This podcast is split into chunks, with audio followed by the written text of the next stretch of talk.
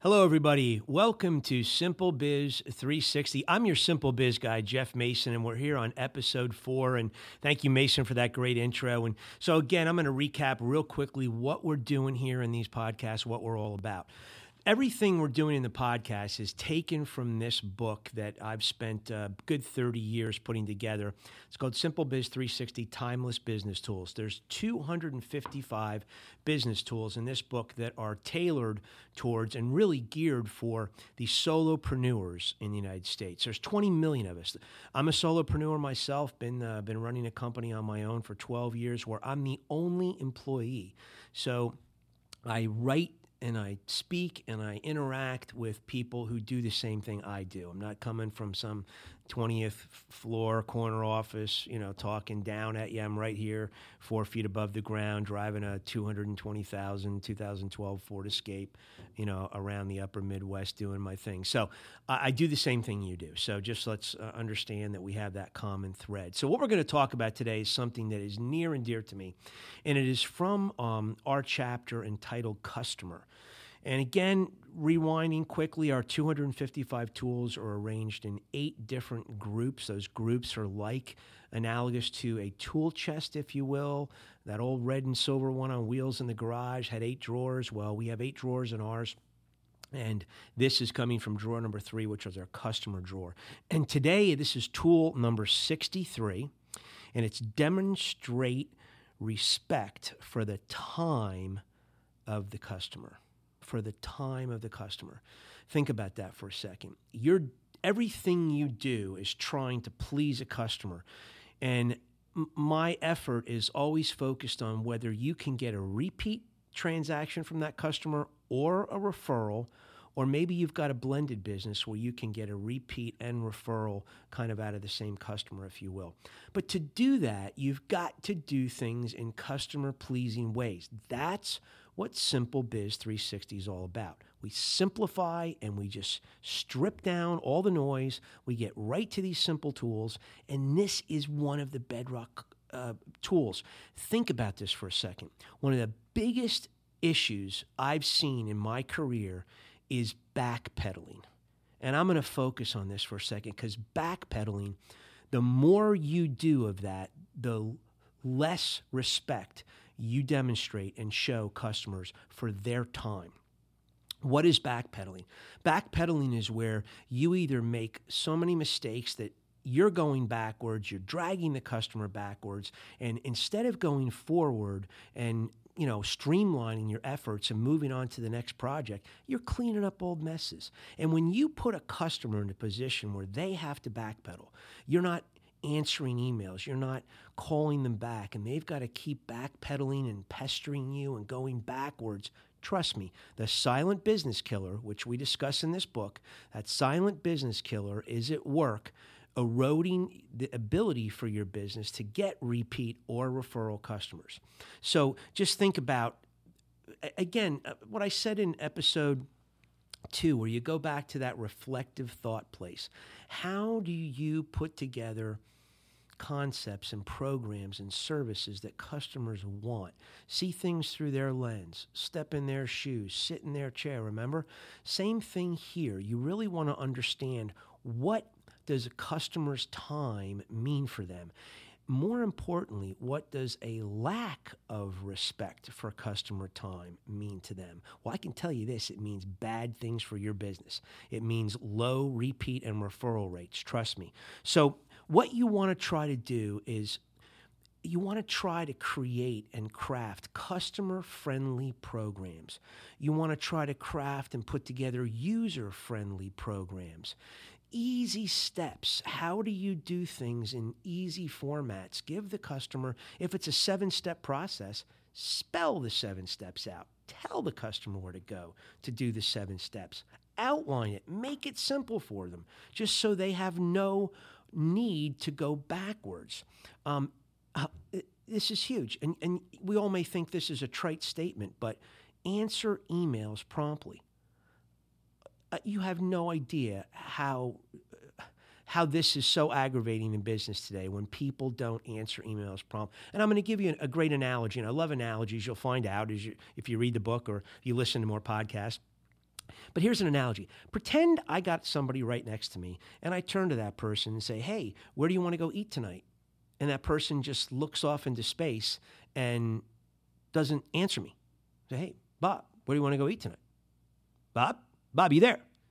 Well, Bob's off somewhere in who knows where land, thought land, and he's not answering me. Well, that's what not answering emails is like. You put your customers into the black hole of cyberspace. They don't know whether you got their email. They don't know whether you're working on what they asked you to do or the 2 or 3 or 4 or 5 things they asked you to do.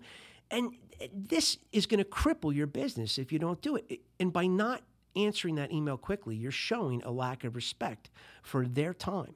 You really are. So just think of it as though that email being sent to you is like a conversation with Bob next to you. Hey, Bob, what do you want to go eat tonight? Yeah, I don't know. Haven't given it much thought. Great, now we're tracking. We're both talking to each other. That's what an email is. It's just that you're not there in front of each other. You're not on the phone. You can't have that interaction. But treat it like that face-to-face conversation, and you will show respect for the time of these customers. Trust me. Just think about that. Getting to the customer before they get to you. Huge, huge proponent of this. I have found in my 35 years plus in business that this is an essential ingredient to show customers that I respect their time. And by the way, if you do this with regularity and you and a customer, perceptions is reality. It really is. So if they perceive you as being a vendor or a customer that does respect their time, oh man, they reward you because they like it. They're not going to audibilize it to you. They're not going to tell you in some flowery email. They're not going to send you flowers or candy and say thank you for being. They just go, geez, that's a great company to deal with. Those guys are on it. They respond quickly. Man, they don't make me go backwards. I go forwards. They do what they say they're going to do. And they're really saying, without saying it, that company respects my time. They do. So just try to think about that with everything you do and everything you bake into your programs and you bake into how you respond to people. Are you doing it in that fashion? Well, getting to the customer before they get to you is huge. I'll put it this way. I'm going to give you a classic example going back to the mid-'90s when I had a customer service team member. And I used to always think of it this way. If I had 250 questions a year for this customer service manager, let's just say I have 250 for the whole year. And I asked each of those questions once. And that person makes me ask that question a second time. Or that person makes me follow up with a phone call a third time. And in some cases, ask a fourth time just to get something done. I've now expended 750 questions. I've gone to the well 750 times. So number one, I look like and feel like a pain in the neck to this person. But they're not responding to me. That's why. If they answered my questions the first time, I'd only have 250 questions I asked, right?